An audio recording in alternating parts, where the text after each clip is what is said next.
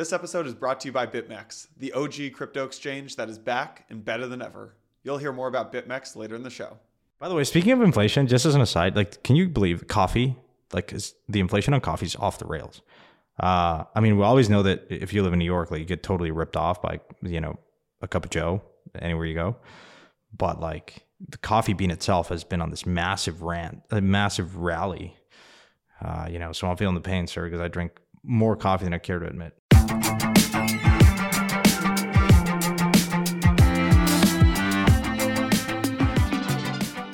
Hey everyone, quick reminder nothing said on Empire is a recommendation to buy or sell securities or tokens. This podcast is for informational purposes only, and any views expressed by anyone on the show are solely our opinions, not financial advice. Santiago and I and our guests may hold positions in the companies, funds, or projects discussed. Now, let's get into the show. All right. Uh, all right, everyone. Welcome back to another uh, episode of Empire. Today's roundup, we are talking about the market puking. And uh, Santiago was nearly in tears. I couldn't tell if it was like happy tears, crying tears, or, or, what was going on. So, Santi, how you feeling today, man? The Dow is down like 4%. NASDAQ is puking down 5%. I know uh, one of your investments, STEPN, is down like 15%. Solana's down 15%. Bitcoin's down 8%. Uh, how you feeling today, my friend? well, uh, unbothered. Mo- what is it? In my lane, moisturized. moisturized, yeah. You know, just. Uh, speaking of STEPN, you know, uh, what's also down is probably a lot. A lot of folks are also losing weight as a result. So you know, uh, there's always positive to stuff. No, honestly, I'm I'm I'm un I'm un. I mean, I I, I don't think about near term movements uh, as much these days. Um, it is interesting to observe, but you know, it's like we all know this to be true. The more you check your portfolio, the more you're going to do dumb stuff. And so I know I'm very prone to doing dumb stuff. And so I'd rather just not check my portfolio constantly. And so I, on the flip side, I had a really good last couple days. I, I spoke with, it's always nice when you, I spoke with a founder who's been on stealth for five months, has a team of 40 Unity developers, self funded. He was a surgeon, left, started his own company. And like, I'm like, fired up about investing behind this guy uh, and this team. And so, to me, like as long as I keep seeing that, that's the only thing that matters, really. Like really good talent building in the space. Yep. I'm excited. All right, so you've been you've been saying this for six months, right? So the market tops out in November. You've been saying this for six months. Like I don't pay attention to short term price movements, and I completely agree. I'm also not waking up and checking the prices of crypto every single day. But here's where I'd push back on you: is you're a very prominent angel, right? I'm assuming you've got a lot of uh, portfolio companies who are now coming to you saying, "Oh shit, uh, we might." Actually be sliding for quite a while. What is the mm-hmm. kind of advice that you're giving to founders today? Is it button down the hatches? Is it stop hiring? Is it extend your runway? Is it raise at any terms mm-hmm. possible? What is the kind of advice that you're giving right now? I always tell founders you want to raise when you can, not when you must. Um, and sometimes, like, I was very critical of these massive rounds in 2017. But at the end of the day, like my key learning was, I mean, it served them well to have that war chest to weather through a what felt like a brutal bear market you know, folks like, you know, companies like Filecoin, even like Hashgraph, Dfinities of the world, you know, like these are like eye catching raises and they, they're well capitalized. And, you know, in this increasingly competitive environment, you want to have resources to be able to hire the best talent and to, to pay them well. And so I actually, th- my, my advice to founders is like, you know, don't do anything stupid, keep your burn rate low, um, hire really good talent. Like one engineer, one really good engineer can make up for 17 crappy ones. And so, in order to find that really good engineer, sometimes they're risk averse. And so, it helps to be well capitalized. It helps to have HR currency, meaning raising a round from notable investors. Like these are things that, you know, crypto Twitter sometimes takes object to and saying, oh, you know, it's a VC coin. But it, it matters, right? Psychologically, like consciously or subconsciously, if you are someone that is working at a prominent Web2 comfortable job, you have kids, you're married, or you have like a high opportunity cost, let's be honest, it's going to help when when he sees, oh wow, protocol X or Y raised from you know an Andreessen Horowitz or a, a Paradigm or a Tiger or like these things do matter, and so you know that's kind of like I always tell founders like you know if you can get away with it, raise it, and not have to think about it, um, assuming the terms are okay and the dilution is okay, uh, and so you know you don't know if we're going to be in two, three, five years of you know, pretty brutal conditions or not. And so it's always good to have enough runway. At least two years of runway is kind of my my barometer. Yeah, yeah. I mean, it feels like these like just low interest rates, flood of like fast. Uh, you could maybe say dumb late stage capital really what happened is it just jacked up these artificial paper venture returns, right? And this has had a bunch of like secondary effects, right? One is it kind of convinced LPs to just flood into the market with capital in search of kind of unsustainable returns. And I think it convinced GPs that like they maybe were better than they actually thought they might have been at investing, mm-hmm. or just that r- returns can be compressed into a shorter time horizon than is actually possible. So where do you see, um, you know, you've got a lot of companies, I don't want to call anyone out by name, but who have raised mm. on 100x revenue, right? Who have raised at a $7 billion valuation when maybe it should have been a $1 billion valuation. Some companies have raised at a $13 billion valuation when their revenue is like $40 million, right? So mm-hmm. what are, what are your, for these kind of later stage, uh, already mm-hmm. unicorn companies, what's, what, what happens to these folks in the next 12 months? That's a really good question. Um, look, the problem that you have in crypto is that you have liquid venture in true price discovery. So you have a really low float on some of these tokens that if you look at the circulating supply and the fully diluted supply, it's a huge, like you have less than 5, 10% of the entire token supply in circulation. And so it creates this weird dynamic where the price of, of the unit price of the token is such that it has this massive fully diluted valuation in the billions. Uh, look at one point, like Filecoin was worth like 0.5% of all the world's GDP. You're like, there's no fucking way that this coin should be worth this much. And so as tokens are minted and are come into circulation, it, it creates this downward pressure on the token. Where I'm trying to say with all, where I'm going with all this is it is very difficult. And I've had these conversations with founders and say, wow, like we are both they're both anxious when the price of the token is such where this fully diluted valuation is like it's not sustainable. But it's also not nice when the token collapses 90% because it's demoralizing. It's really demoralizing for for new hires, for the community. Um, and so anytime you see something go up to 100 and then down to two, you know, it, it really, it's difficult. Um, and unfortunately, like there's no perfect answer or solution to, to this. Like you're always going to have long, like inflation curves, some longer than others. And, you know, it, it is what it is, right? The best you can do as a founder is, you know, keep building and prove out and, and walk your way up to that valuation. Um, perhaps the, the only like sound advice that I, mean, I don't like to give advice, but like I think strategically, I think some more sensible founders and saying, look, I don't feel the need to launch a token. I mean, in a true raging bull market, everyone wants to launch a token. Mo- most founders, um, except the really exceptional ones, I think, hold off uh, and want to just truly build a great product. Um, look at Uniswap, right? They they kind of didn't want to raise, didn't want to launch a token, and, and you know, kind of sushi put it under their heads, and so it just became level stakes. Um, but I think now what's nice about this market condition, which is really choppy, feels like kind of bearish, um, and so founders and the community is less eager uh, to launch a token, and so it puts more focus on building a really solid product before launching a token, which is kind of nice to be honest. Uh, I think most most token launches are are really premature in nature. Um, and I, I get it. Sometimes you have to do it for competitive reasons. But yeah, yeah, yeah. I think so. There's an interesting dynamic in crypto where the token uh, is live, like the uh, company's equity is live much earlier than in traditional markets, right? Because you have a token instead of just waiting to go public. One thing that's happened is um, there are these like red hot valuations in private markets and private market valuations are running so far ahead of the public markets that I do wonder if this makes sense for like some of these new funds. Like shout out to mm. um who is it Ryan Watkins, ex Messari yep. analyst who just launched Pangea, and they're taking very concentrated bets on like three to seven high conviction, maybe even leveraged like liquid token investments mm-hmm. with the thought that private market market valuations have run so far ahead of public that maybe some of these new funds will start investing exclusively in public market opportunities. And just the second point there is that Jeff Dorman, I think Jeff Dorman a couple weeks ago had a really good point, which is that um, a lot of venture funds don't actually buy the publicly traded coins, even if it uh, tokens, even if it's actually cheaper than where they bought privately, because they don't want to mark to market, right? Hmm. So if you're buying if you're investing in the in the uh, equity round or just in the private rounds, you don't have to mark anything to market. If you're buying liquid tokens, well, now you have a business where you have to mark to market. Um, and so I'd love to get your take on that. Uh, Jeff is partially correct because as you unlock these tokens, you apply some sort of discount. So you have to.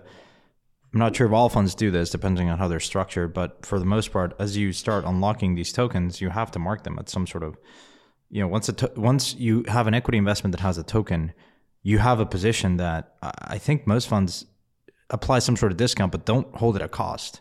Now, I may be wrong here, but like the accounting on this is very difficult. Um, and sometimes you just have to apply some sort of uh, rubric by which you say there's a token that, so say you invest in Uniswap and, and you have this massive bag, but it's locked because investors typically are locked for at least a year.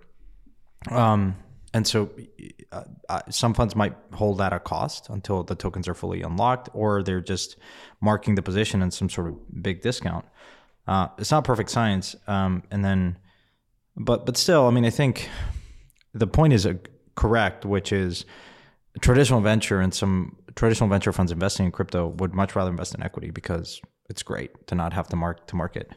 Um, and I've always felt that back going to Ryan's strategy, there's a few other funds. X Altimeter guys also launching a fund that I'm excited about. Uh, I felt that like it is a neglected part of the market. Everyone is chasing private deals. The valuations are not as cheap as back in the day. I mean, I love investing sub 20 million. Anything above that is like, mm, I don't know, like unless it's an exceptional team, they can get away with 50 million. Um, but those 100, 200 million dollar private rounds, you're like, it makes me really uneasy. I'd rather go and like wait for them to launch. And a lot of these, I tweeted about this two, two weeks ago. A lot of the projects that I saw in the private rounds, their token is trading below. And so that's when I scoop it up. Uh, has less execution risk. You have liquidity. You can stake these tokens. You can use them as collateral, like, and, and it just becomes earn a yield. It just becomes a better strategy. And if you're a fund, it's a much more scalable strategy. It's a much more scalable uh, like you can deploy billions of dollars in the public markets, um, not just in Ethereum, but like you know, like DeFi and some sort of other other stuff, like top twenty, top fifty tokens. You could probably deploy a billion dollars. It's really hard to do that in the private private um, private side. Yeah, yeah. I know you've loved investing in the private markets, right? And that's been your kind of mo is like, oh, pretty very exposed on the venture side of things. It's starting to feel like, I mean, I know you always push back when I bring up bear market vibes or like crypto winter, right? But you know, we're six months into kind of down sliding prices, I would say.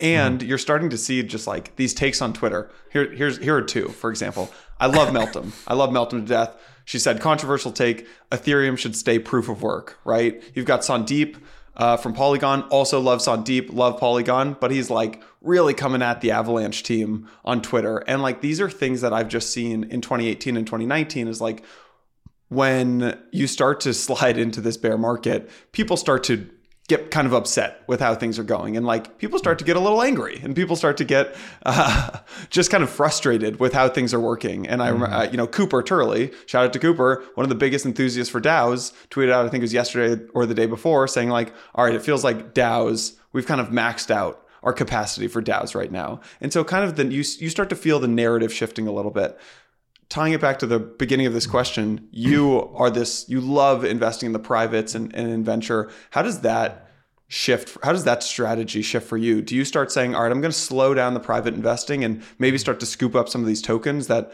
that are cheap or what's your strategy look like? Uh, some of my best strategies has been like investing in, so I, I will probably not slow down my pace of private unless I see valuations. It ebbs and flows. I will yeah. continue to always do privates. I felt to that episode, Bill Tai. I totally agree with him. I felt I feel just really comfortable. That's my edge. Investing in teams that are teams of two or three at a really sensible valuation with huge upside in markets that have huge upside. I'm willing to wait five, ten years. I've done it before, and that's it. And so, in order to do that, you have to have other sources of of of cash flow. Um, and so, I have a, a public portfolio that I earn yield on, and I'm you know you know I, I love yield farming and I love earning yield on chain. It could be stables. We we spoke with this with Travis from Ikigai. You know, you could have a portfolio of eighty percent like Bitcoin ETH. Pick your whatever other L two of choice. Stake that, earn eight percent, whatever. Have twenty percent on stables, earn 10, 15 percent yield on stables, and then deploy that into privates. You're gonna outperform ninety nine percent of all funds doing that. Now, assuming the privates takes two or three to really have an outsized return. Uh, Paradigm has done that well, I think. You know, in the bear market, they, they were mostly invested in Bitcoin. And then they selectively funded a few deals like Uniswap that kind of like returned their fund. And so, you know, I think they're in the top quartile of funds out there, um, return wise, I, I think, uh, is my sense. And so, I mean, back to my my thesis is I don't feel I always like to remind myself like whenever I feel that the market is is is run away from me, I always kind of say to myself, there's probably going to be a state in the future where I'm going to be able to pick up this coin at this price again. Just be patient. Like don't don't chase the market. Let the market come to you. For the last six months since November, I felt I I I haven't deployed new capital into my portfolio, meaning I I haven't I, I have only recycled within crypto, and I just felt that I wanted to hold cash to buy pain. I haven't seen true true pain. What is, what is true? What is true pain? I, I want to see a forced seller. I want to see the a bull, a perma bull, be chopped and just have to sell because he's being liquidated or he has redemptions or something. And when I see that, and I track wallets and I and I'm looking at this stuff, and when I see someone sell forcefully, that's when I that that's when I'll hit the bid. I'll lift that. Um, and I haven't seen that. Yeah. You know, it just has felt that we're still we like it's probably the early if if we are truly in like a bear market, meaning macro wise, you know, inflation is not transitory. We might geopolitical conflicts might continue to, you know, like my my long term thesis in crypto is very much unchanged. It it solidifies every day. Um, and so I'm not going to rush and I'm not eager to deploy. I, I want to I want to just be on the sidelines a little. And you know, it's think about it this way. Unlike traditional investing that you made this point earlier. If you're a SoftBank, you're doing dumb deals cuz you know, you have to beat the you know, you you have pension money and pension funds need to be, you know, they need to beat the, their hurdle and when rec- when it's record low rates, like you, you're you're farther out in the risk spectrum. But in crypto you have not okay, crypto as a whole is far out in the risk spectrum, but you have a stable coin like USDC and you can earn like 12, 13% on that. Okay, there are risks, smart contract risk, and a number of things. You can buy insurance if you really wanted to. Like you're getting paid like above inflation rates to to have the market come to you and buy these dips. Like why not just do that? Like why not rotate 20 like I think Berkshire Hathaway is like having I was reading about this has record high as a percentage of their book. Like they have cash is at an all time high. I think it's like 20, 25%. There's some truth in that. I mean, I, I, like why not hold 20, 30% of your portfolio in stables, farm, buy these dips when the market pukes in the things that you believe in five, 10 years down the road are going to be multiples of where they are today. And that's what I've been doing for the last six months. Yeah, yeah. Um, let's talk about the last part of the market that has not started puking, which is NFTs. So there was this big article article in the um, in the Wall Street Journal. Uh, NFT sales are flatlining from the Wall Street Journal, and this article. Uh, and the the charts and data used in the article showed that NFT sales are are theoretically crashing, and they appear. Uh, so so we our team looked into the data. It appears to be based on kind of this incorrect data from nonfungible.com. And I don't really know nonfungible.com, and I'm sure it's a great team over there, but it wrongly shows that NFT sales are plunging, started plunging in November 2020, uh, 2021 and never recovered, right? I, this chart shows somewhere around 200,000 uh, NFTs sold daily in November, down to what is this, around 15,000, 20, 30,000 today, right? But when I pull up Dune, right, uh, if you look at Dune, which is just fully open sourced on chain data, you can actually see that NFTs sold are hitting these monthly all time highs, and every metric, active traders, total volume, etc., seems to be actually at an all time high. So here's this chart of OpenSea is pretty wild. Um, you can see OpenSea volume per day, and that's that that's the key, right? Because the chart in the Wall Street Journal is referencing N, meaning number of uh, perhaps unit of NFTs, whereas volume just talks about obviously the the notional value of NFTs traded per day.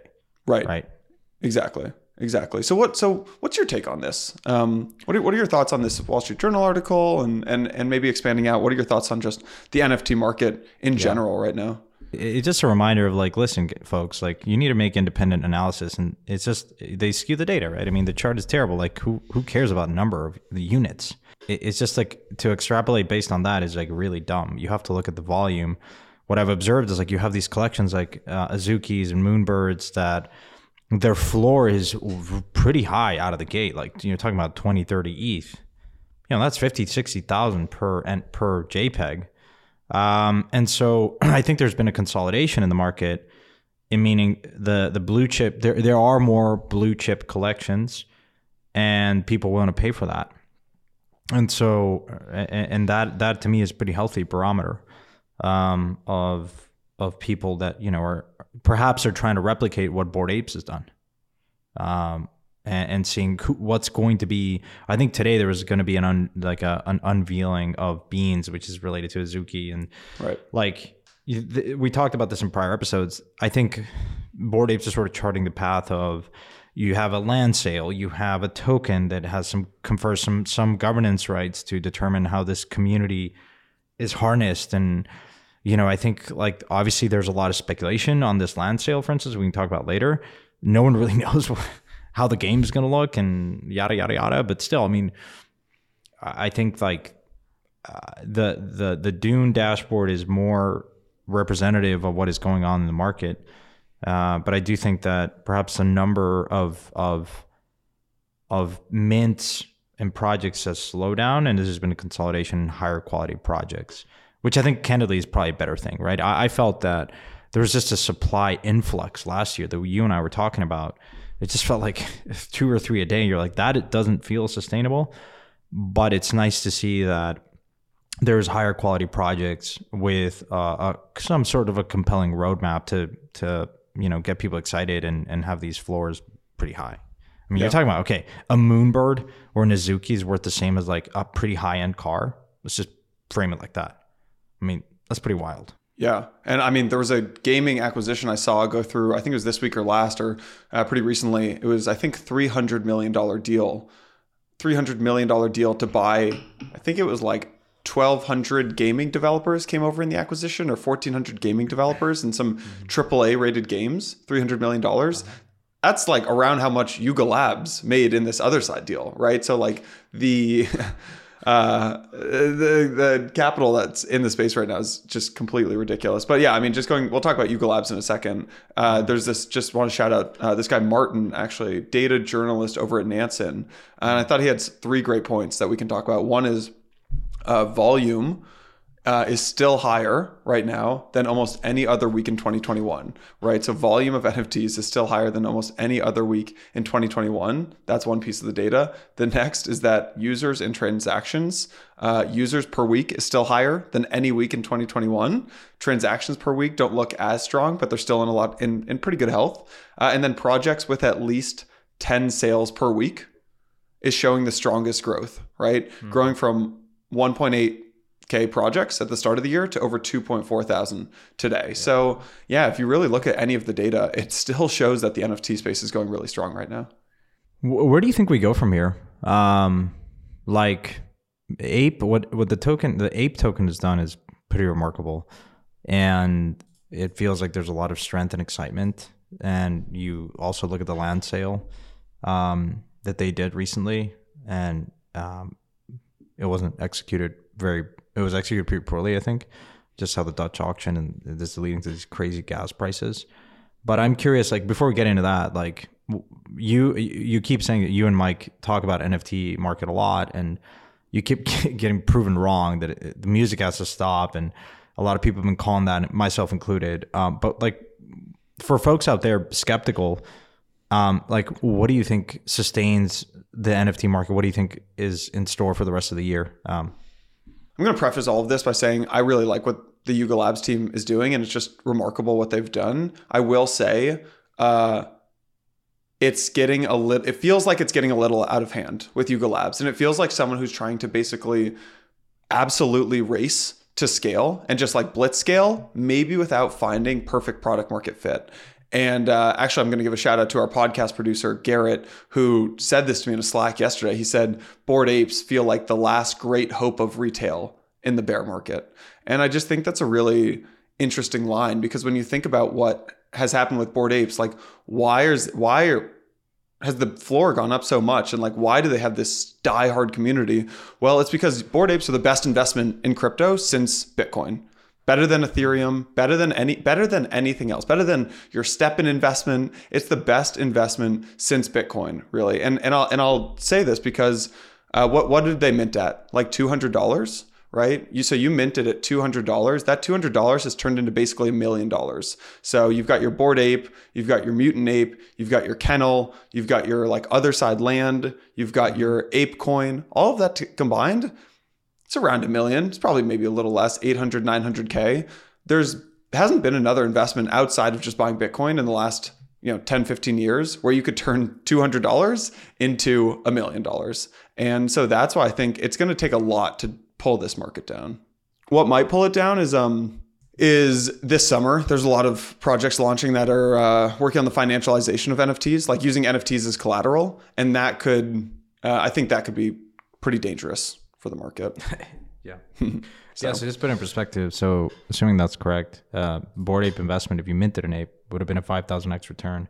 If you'd have bought the Ethereum ICO and ETH is trading, that would have been a slightly below that because ETH if you're an ETH ICO investor, you would have made 6,000 X, probably a little bit more with the forks, right? Like Ethereum Classic. But nonetheless, um, you know, it's pretty impressive. You're right. and so, yeah, we'll see. Um, I, I don't have a good answer for, for this, um, other than I think NFTs are bringing, you know, just, I think it's still net positive. Uh, I hope people don't get hurt.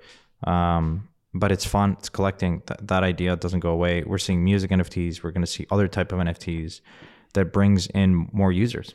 Um, and so, uh, you know, we we spoke about this in the episode with uh, the Variant guys. You know, I think that they're very much believers in this Web three creator economy. Underpinning that, a lot of that is NFTs. And so, yeah. You know, I I, think. Uh, traditional classic JPEGs, I think that's where I, I would probably concede the Wall Street Journal article, which is probably feels like that is is slowing down quite considerably. I think where the most of the excitement in the in the NFT market today is around uh, something like what Yuga Labs is doing, which is uh, you know a game and other projects uh, attached to that, and or music NFTs, which seem yeah. to be all the rage these days. And I, I candidly don't own any, but yeah. I can see why people are excited about them. Yeah, I mean, it feels like we're entering the second phase of NFTs. So the first phase of NFTs was really profile pictures, and these are just like collecting uh, collecting something almost to show it off, right? You want to, and and also maybe access to a community. That was the, like really mm-hmm. just the first phase of NFTs was these PFPs. Now you've got a lot of the uh, projects coming with utility, which you know pros and cons to that. Um, but you've got what is it moonbirds you've got chris cantino did his thing with like club cpg uh, the permies community obviously very biased but um, think it's a really interesting community that has a lot of potential. And then it feels like maybe a year or two years until we enter phase three, which is starting to actually financialize some assets that don't have tokens usually associated with them and putting like a non fungible token around them. We interrupt your programming with a special announcement. Empire has a new sponsor. Santi and I are very excited to welcome BitMEX. That is right. BitMEX is back. The exchange we all know and love is back and better than ever. We're going to be dropping a couple updates on BitMEX over the next couple of months. This first one is a big one.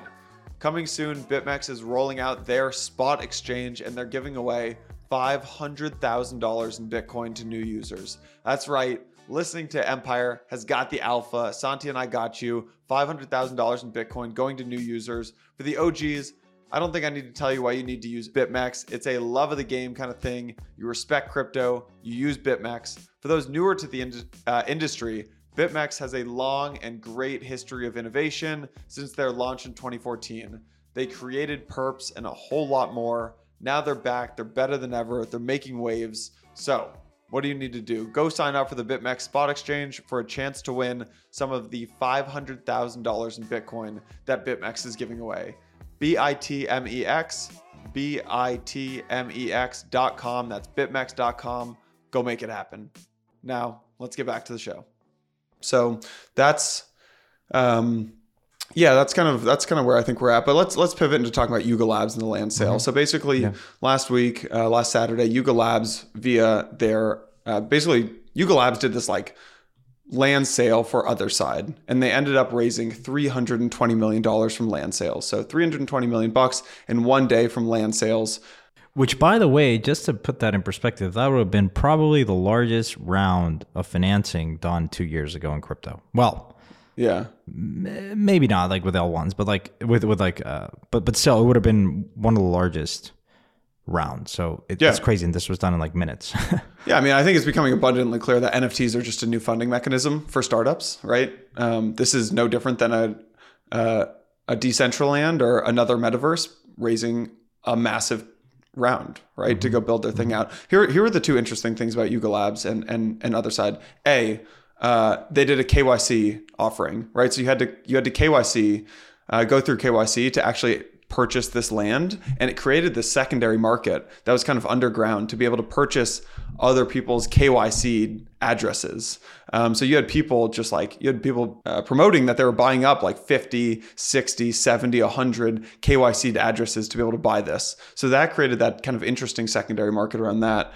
Um, which you know that didn't really feel like a good thing. Obviously, what Yuga Labs was trying to do with their KYC addresses is like make it so that one user can get one plot of land, but that kind of fell through with the secondary market. And the second thing is they completely crashed Ethereum. So this was the craziest thing that's happened to Ethereum since probably CryptoKitties broke down the blockchain in 2017. Uh, gas prices were at like what 8,000 Gwei or something like that. It was I don't know three, four, five thousand dollars. Um, and that has that has a lot of secondary impacts, right? Not only is that bad for kind of the smaller folks who can't pay five thousand bucks for a fee, which obviously is like most people, um, but it also really negatively impacts all the other every single other company who's ever built something on Ethereum. Well, now users can't actually use your uh, use your project, right? Because yeah, your your your database is completely clogged up. So, what were your thoughts on the Yuga Labs land sale? Uh, terribly executed. I think they could have done certain things at the smart contract like uh, architecture that would have like severely reduced gas consumption. Um, and right, more than like, a came- hundred. and I think it was 180 million was paid in ETH fees to the Otherside contract. Right, that's, That's a 56 percent uh, transaction fee based on what the 320 million raised. No, it's, it's crazy. Um, and then they went down and said, "Oh, it's abundantly clear that Ethereum doesn't scale. We're to go on like launch our own." I'm like, guys, what are you talking about? Like, first, like at least take a shot at like, you know, designing something correctly. It's I, I still concede partially that like we're not ready to go truly truly mainstream. I mean, in an L2 environment, yeah, but um, but look, whatever. I, I don't know. We also constantly see these projects be pretty mercenary. They use Ethereum um, as a way to harness community, and then they extract value by leaving. Um, and you know, anyone can do that in open source. It's fine, but it's just from an I don't know. It's like it sits well with me from an like an ethical perspective, loyalty perspective. So, anyways, I understand they need to build a business, they want to build a game, but they want to launch their own coin and L one, like you know, Ape Chain, go at it. You know, Yeah. fine. Yeah. So we we have a, we have an episode dropping with Framework with uh, Vance and Michael from Framework this coming Monday, and their thesis is that Yuga Labs should actually go fork their own L two. Well, I'd be curious to get your take on this. Is Yeah. that is that the best strategy? I think so. Yeah, I mean, like, or you know, I, th- I think there's still a lot to be done here. But like, Immutable X kind of did this. They forks. They were an implementation of Starkware, so Yeah. ApeCoin can just go and do that. Um, Why do you have to fork an L two? Why not just go do this on Optimism or Arbitrum or something like that? I guess you could. I'm not very sophisticated to understand perhaps some trade offs on the margin that they may want to just tinker on it and create their own. Um, but theoretically, I mean, I think you can um, use Arbitrum or Optimism. Yeah. Does this make you question whether or not Ethereum has long term uh, has has staying power as like the long term settlement layer of crypto? Yeah, I mean, I still have doubts about that. Like Yeah. to me, it's not like abundantly clear, like hundred percent certainty. You know, I, I never think this way. Episodes like these do kind of like make you wonder: Can we truly scale?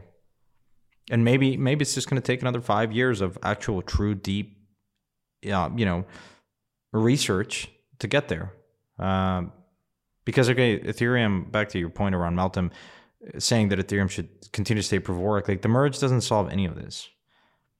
This is a reminder to people: the moving to proof of stake doesn't solve any of this. Meaning that that, that the demand for block space keeps increasing, and it creates this dynamic where yeah, it's a free market of pricing gas and block space, but it creates it's sort of like imposing New York style rent to all of America. Like that's crazy. And L two is just are like creating suburbs Mm. to create different populations to, you know, not pay $3,000 a month on rent. So uh, I think there was a really interesting episode uh, with Olaf from um, from Polychain. He, much like me, I believe in a multi-chain world. I think we're gonna probably see way more L2s in the next five years that we have seen today, and I think that's a good thing. Um, you know, to to allow for all these different projects to deploy, but at the same time use uh, a settlement layer like Ethereum. I mean, I think Ethereum continues to be that leader uh, relative to uh, all the other L1s out there. I mean, you Solana is a few years behind. I mean, it continue, it has its own issues. Um, it's still, and the team would concede it's still in beta, very much beta. And so, you know, again, it, these are, it's just a reminder for people like these things take a lot of time. Like the internet took really like t- 15, 20 years, more than that. To, to get to a place where you can stream video on your phone. And the problem now is that you know, you always have these moments where the expectation is such that people want it and they want it now. They get a taste of NFTs, they get a taste of what you could do in a decentralized context. And it's really cool to be in these open source communities. The vision is there. They sell it as such. A lot of times, you know, knowingly or not, I mean, teams are promising this grand vision, but it's just like you got to just constantly be a skeptic and say, yes, I probably believe that this is possible, but it's going to take way longer than what we're probably allowing ourselves to do. And so you invert and you say, yeah, you probably should raise a bunch of capital to be able to get there. Yeah, yeah. Is I mean, it's an interesting notion what you said at the beginning of this around uh, you're basically applying New York rent to everywhere, and that you'll end up having these suburbs created, which is kind of like what um who is it Haseeb who came on the show Haseeb, talked yeah, about Urban, yeah, yeah. his thesis for you know, different different blockchains or different cities. I'd I'd ask you, does minting an NFT on Ethereum kind of afford this additional value to the NFT, right? Like if you minted an NFT on Hmm. on Polygon, does it carry the same value? Uh, No, n- not today. I mean, I think there's a, a big discrimination. Uh, I bought some NFTs in Polygon, and the f- said differently, you haven't seen. I think floor prices on Polygon are, on the aggregate, much lower than in Ethereum. Um, what it will be interesting to observe is that there are a few of these projects that are launching, like Blur, for instance, um, that is just an NFT aggregator, and so maybe that places emphasis uh, around the actual collection itself, uh, and less on was it minted on Ethereum or Avalanche or Cosmos or Solana. Like no one cares. Um, and if you're a creator, then yeah, you probably want to mint in the cheapest kind of environment um, in an L2, um, so that it's not as expensive for you to deploy the you know the collection. Um, and so who knows? Maybe in the next six months we won't even think about like where that NFT is being minted. Today it very much matters because you know a lot of times like punks were minted years you know years ago, right? And it was in Ethereum. That was kind of the only game in town. Um, and I think a lot of projects historically have tried to emulate that and say, okay, if if all the artists are in Paris in this salon, when I probably want to move to Paris and like you know be there because that's where like funny enough that's where all the galleries are. Like we're kind of in that state. Um, but I think over time that kind of probably fades. Yeah, yeah. I think last thing on Bored Apes before we move on is just um, there was actually an interesting proposal today. The ApeCoin DAO approved a proposal to allocate seventeen and a half percent uh, of the total ApeCoin supply to be distributed over the next three years via this ecosystem staking program. And so ApeCoin has a max supply of a billion tokens and. Their rationale was like, as a first step to ApeCoin becoming the preferred token of Web3, this is a quote, early NFT adopters and existing and potential ecosystem participants should be incentivized. And I got to give Cobie credit here. Uh, you know, Cobie said, quote, ApeCoin is legit voting to give away 20% of supply, or really 17.5% of supply, in, quote, fake staking program merely days after Yuga floated the idea of an ape led L1 or L2. There's no discussion on whether that supply might be useful for actual staking if an L1 or L2 was built. We're just in the stage of more coins, vote yes. Um, and I think he makes a good point here, which is people don't realize how much thought went into creating Bitcoin or creating Ethereum or even some of these other competitor L1s, uh, where you ha- you really have to think about the economics. It feels like something like uh, Yuga like Yuga Labs with Bored Apes might just be kind of racing to make a lot of these decisions because they've got someone like Andreessen as an investor who's just like build, build, build, let's blitz scale, let's do this as quickly as possible.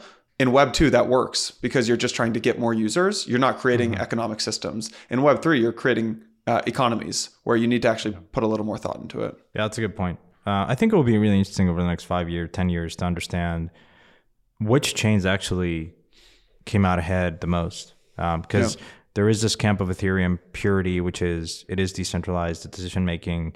You know, Ethereum, Vitalik still wields a lot of power in the community. Uh, but you know, there's there's different clusters like ConsenSys and the Ethereum Foundation, and I guess to some extent like large ETH holders. Um, but it, it feels very different than a than a project like Solana um, that is is much more centralized at the decision product level, uh, or even perhaps all the others like Poly, like Avalanche and uh, you know Polkadot to some extent. Like you know the, these are much more centralized organizations, and so um, yeah, I think uh, from a case study perspective, in the next 10, 20 years, it'd probably be something that we were going to look back and say, what was the optimal like place in that continuum of decentralization? And what are the things that you should be decentralizing? Certainly governance but not necessarily product development and yeah. i think sometimes people lose sight of that and say let's decentralize everything you're like wait a minute no like absolutely not but we know yeah. i mean i just i have a view but I, again it's too early to tell yeah um all right, so we recorded this episode with um, the head of Coinbase Cloud, Joe Lallouz, who previously ran uh, Bison Trails before Bison Trails got acquired by Coinbase. I know you weren't able to make that episode, but it comes out next week. Uh, and one interesting thing that we talked about is Lido and just liquid staking. So right now, Lido has a 31.6% market share over staking and about a 90% market share over liquid staking. Mm-hmm. They basically have a monopoly on liquid staking right now. Does this concern you? Uh, full disclosure, I was a first investor in Lido. Um, I was a ParaFi. Um, I so so I have bias here. Uh, I think the team is actively trying to address this. Uh, what you have to remember though is that it is sort of a consortium of like a council that determines it's not just one validator; it is a group of validators that come to Lido, and the Lido kind of governance determines which validators are part of this kind of. I would almost call it like a, a safe whitelist of validators. Um, so it's not to say that it's just one validator like Chorus One or like you know Staked or who uh, Staked's not part of Lido, but you know one validator entity that like is getting all of that 31% of staked ETH.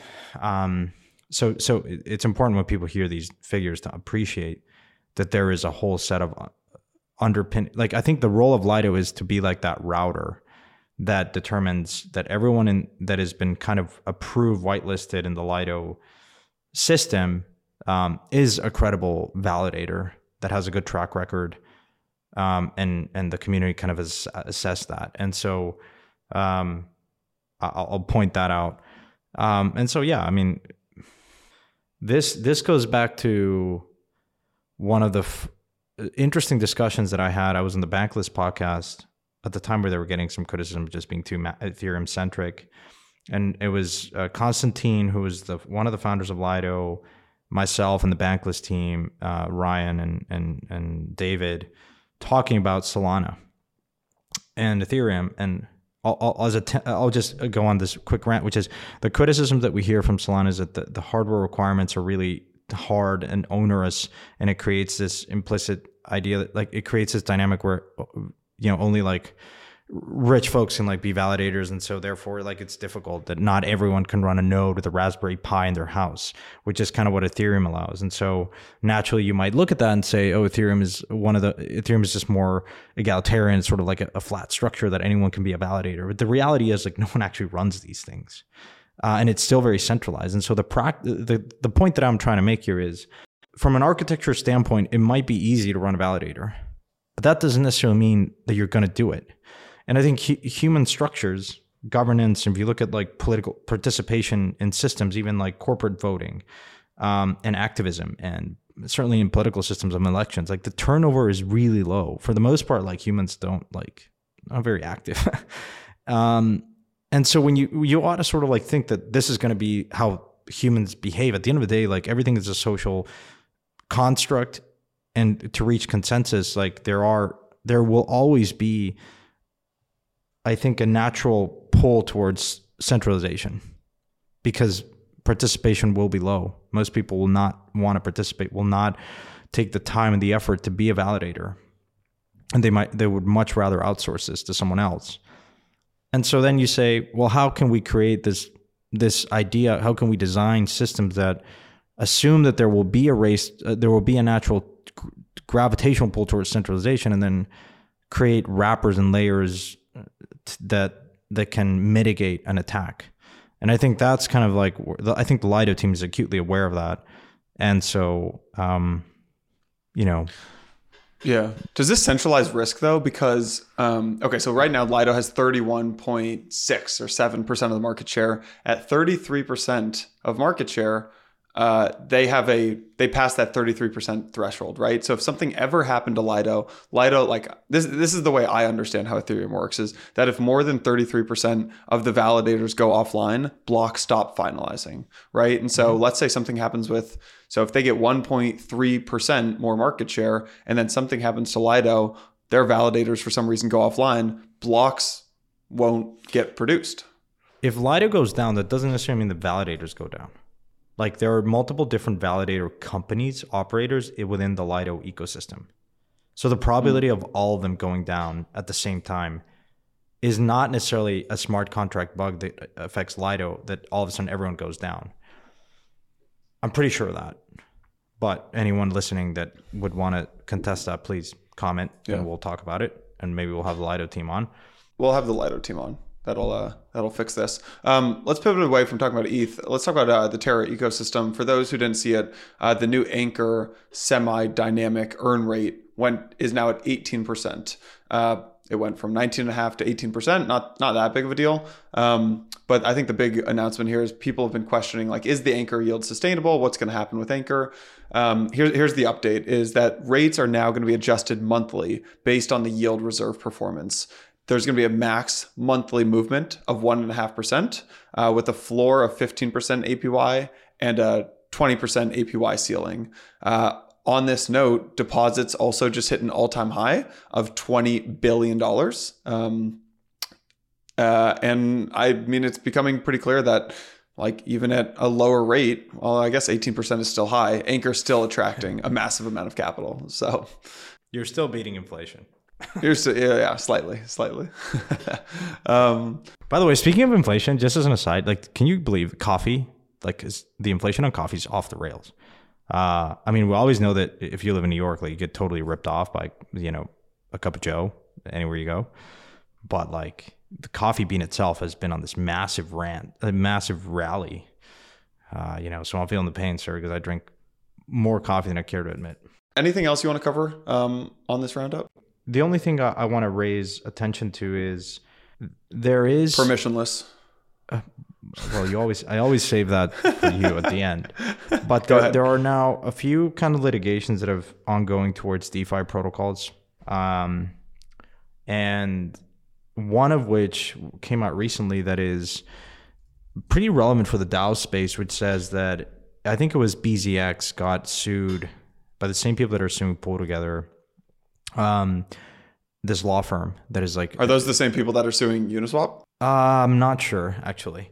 But basically, what says is that BZX was uh, compromised. One of the keys were compromised, and so it led to like loss of funds.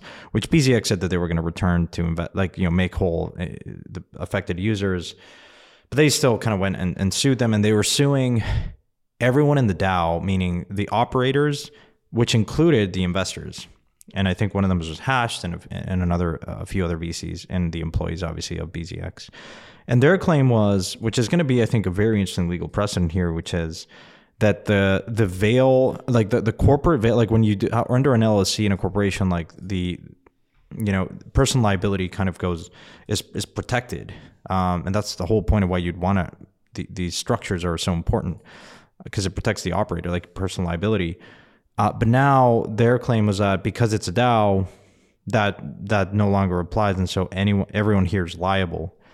Um, and so I'm I'm watching this very very closely um, to see how it is interpreted in a court of law because it can, it might have uh, it might re- like have pretty big implications um, on the DAO space as a whole. Hmm. Yeah, yeah. Uh, one of our reporters, Ben Strack, had a really nice piece on it. If you guys want to Yeah, learn more, That that's the one I was actually looking at. So we'll link that to the show notes. This is something to definitely watch. Um, these are the kind of things that I uh, I pay most attention to because it could. Man, imagine if a court rules that yeah everyone's liable. Like there's no like like this personal liability. I mean, if you're involved in a DAO, like you sure as hell should be paying attention to this. If you're an investor, if you're not, Right. And here's here, here's the key line from uh from their lawyer, right? From the attorney is that means each of the partners is jointly and, and liable to the plaintiffs and must make good on the full amount of its debts, right? So you've got uh, the defendants here, BZX Protocol co-founders Kyle and Tom, ha- uh, investors Hashed, Age, Crypto, B0X. They created the DAO, right? And now the they're saying that they're liable for it. So Yeah, yeah, definitely. Um, I know there's a lot of really good, uh, you know, consortiums within crypto that are, you know, putting up a good fight and making sure that this, you know, gets treated correctly. But I think, look, I, I, going back to the original question, I think this is non-standing important for the space where it's gone su- lo- sufficiently large that it is attracting this attention, which obviously is not fun. But I think it's just a symbol of this industry is here to stay, and we need to create these precedents uh, around DAOs, around treatment of tokens, and a whole number of things. But I think that is just in my back back of my mind. This is just telling you, it's almost really the way these asset classes get created. Right? There's new standards and um, legal rulings and and things that need to be created to address you know you got at the same innovation needs to be met also with legal innovation and i think that's what we're we're seeing here so it's encouraging but also super important and also i know it can be really stressful um, in the space where we constantly like climb these walls of worry but Yeah. you know yeah I'm gonna one last piece of news, and then uh, we'll talk about permissionless for a second. Is the Fairfax pension? Shout out to the Fairfax pension. They, I, rem- I remember being in the right? room. Yeah, in the room with Pomp when he said, "Holy shit, I think we just closed a pension," and it was him and Mark Yusko, um, and they were one of the first. It might have been the first pension to actually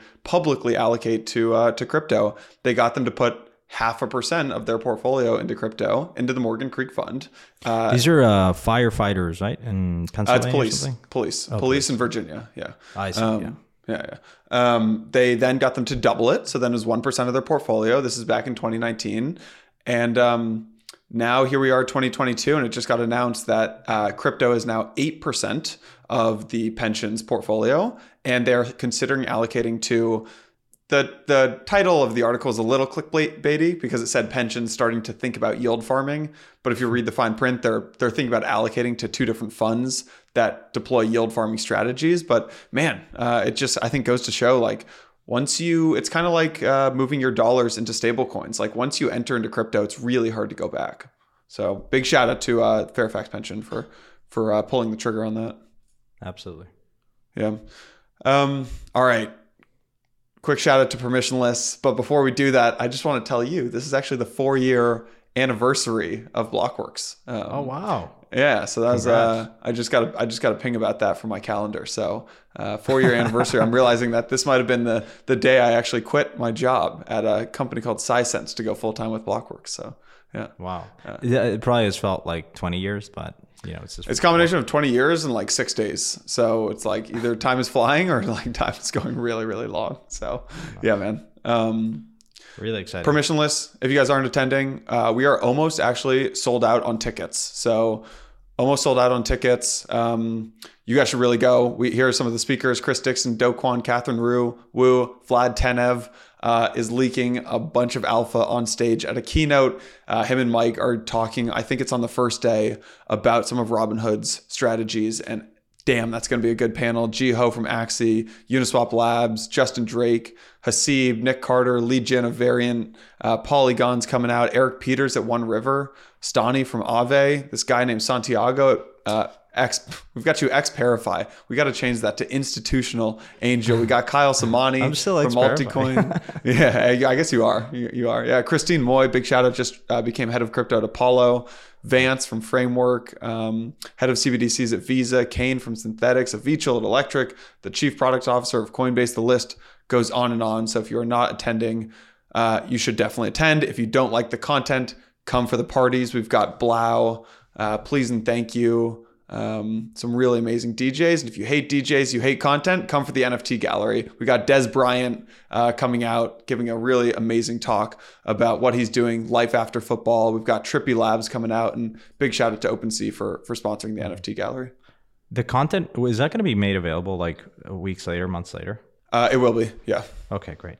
Great. Yeah, It's still yeah. you should all you should all come. I'll be there, and I'm excited No, to it, see it, it, it will selectively. So we'll probably release maybe the best five panels, but for anyone who wants to get access to all of it, no, you're gonna have to attend. Uh, I think we'll Hmm. maybe live stream it behind. Uh, like if you hit our website, you might have to put in your email, um, and we'll It'd give you of cool access if like to if you had some sort of NFT tier that you could just unlock that content uh, using Yeah. Livepeer or something. I, I I don't know. Like you could just like connect your MetaMask and like the stream and like.